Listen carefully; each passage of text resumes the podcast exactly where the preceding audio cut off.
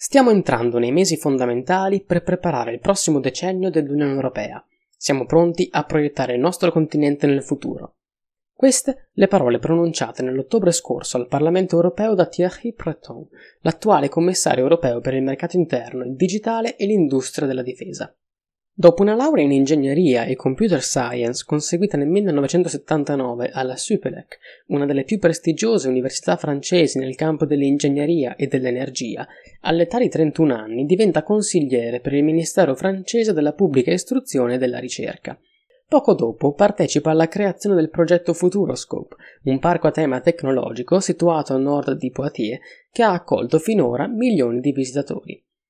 Nel 1993 il governo francese lo assume come direttore generale dell'azienda pubblica di elettronica del gruppo Bull, quasi sul lastrico. Esperienza simile anche con Thomson Multimedia dal 1997 al 2002 e con France Telecom dal 2002 al 2005. Fu proprio in questi anni che gli venne dato dal Wall Street Journal il soprannome di Turnaround Wiz, letteralmente mago per le inversioni. Platon è stato capace di far rinascere queste imprese e renderle competitive sul mercato europeo ed internazionale. Dal 2005 al 2007 accetta di diventare ministro dell'economia delle finanze e dell'industria del governo de Villepin, proprio in corrispondenza degli ultimi due anni di mandato dell'allora presidente della Repubblica Jacques Chirac, suo riferimento politico. In breve tempo riesce a ridurre il debito pubblico di ben 3 punti percentuali grazie ad un ambizioso piano di privatizzazioni e tagli ai costi dell'amministrazione. Dopo aver concluso l'esperienza come ministro, Breton lavora come professore di Leadership and Corporate Accountability all'Università di Harvard a Boston.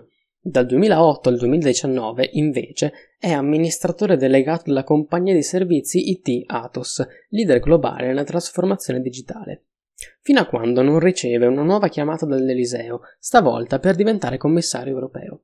Per fugare ogni speculazione su potenziali conflitti di interesse, Breton ha annunciato subito agli europarlamentari che avrebbe ceduto tutte le azioni dell'azienda in suo possesso.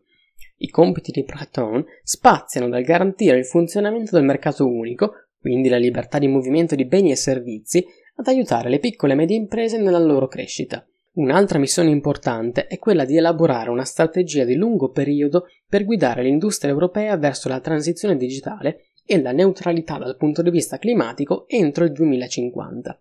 Il suo lavoro sarà fondamentale per introdurre nuove politiche volte ad incentivare la sovranità digitale dell'Europa, per gli investimenti in nuove tecnologie come l'intelligenza artificiale e il 5G, ma anche in campi come quello della difesa e delle tecnologie aerospaziali.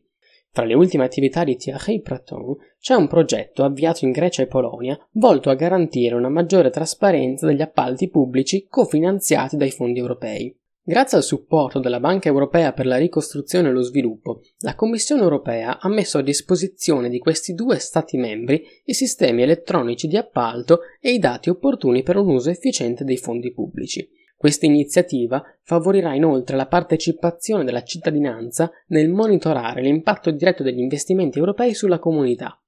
Con l'implementazione di nuove leggi, tra cui il Digital Services Act e il Digital Market Act, promosse insieme alla commissaria per l'Europa digitale Margrethe Verstager, si dovrebbe riuscire a rafforzare il mercato unico dei servizi digitali, chiarire le norme e le responsabilità delle piattaforme online e garantire ai cittadini europei una maggiore protezione dei dati personali. Durante la crisi sanitaria, infine, è stato proprio lui a pressare Francia e Germania perché abbandonassero le restrizioni all'export sui dispositivi sanitari verso l'Italia che ne aveva bisogno. A maggio 2020, inoltre, in una live su YouTube con Mark Zuckerberg ha fatto capire che le piattaforme dei social network dovranno fare molto di più per aumentare la lotta alla disinformazione e limitare il loro monopolio di mercato, oppure ci penserà la Commissione europea. Jacopo Bulgarini, da Verona, per Eurofonica.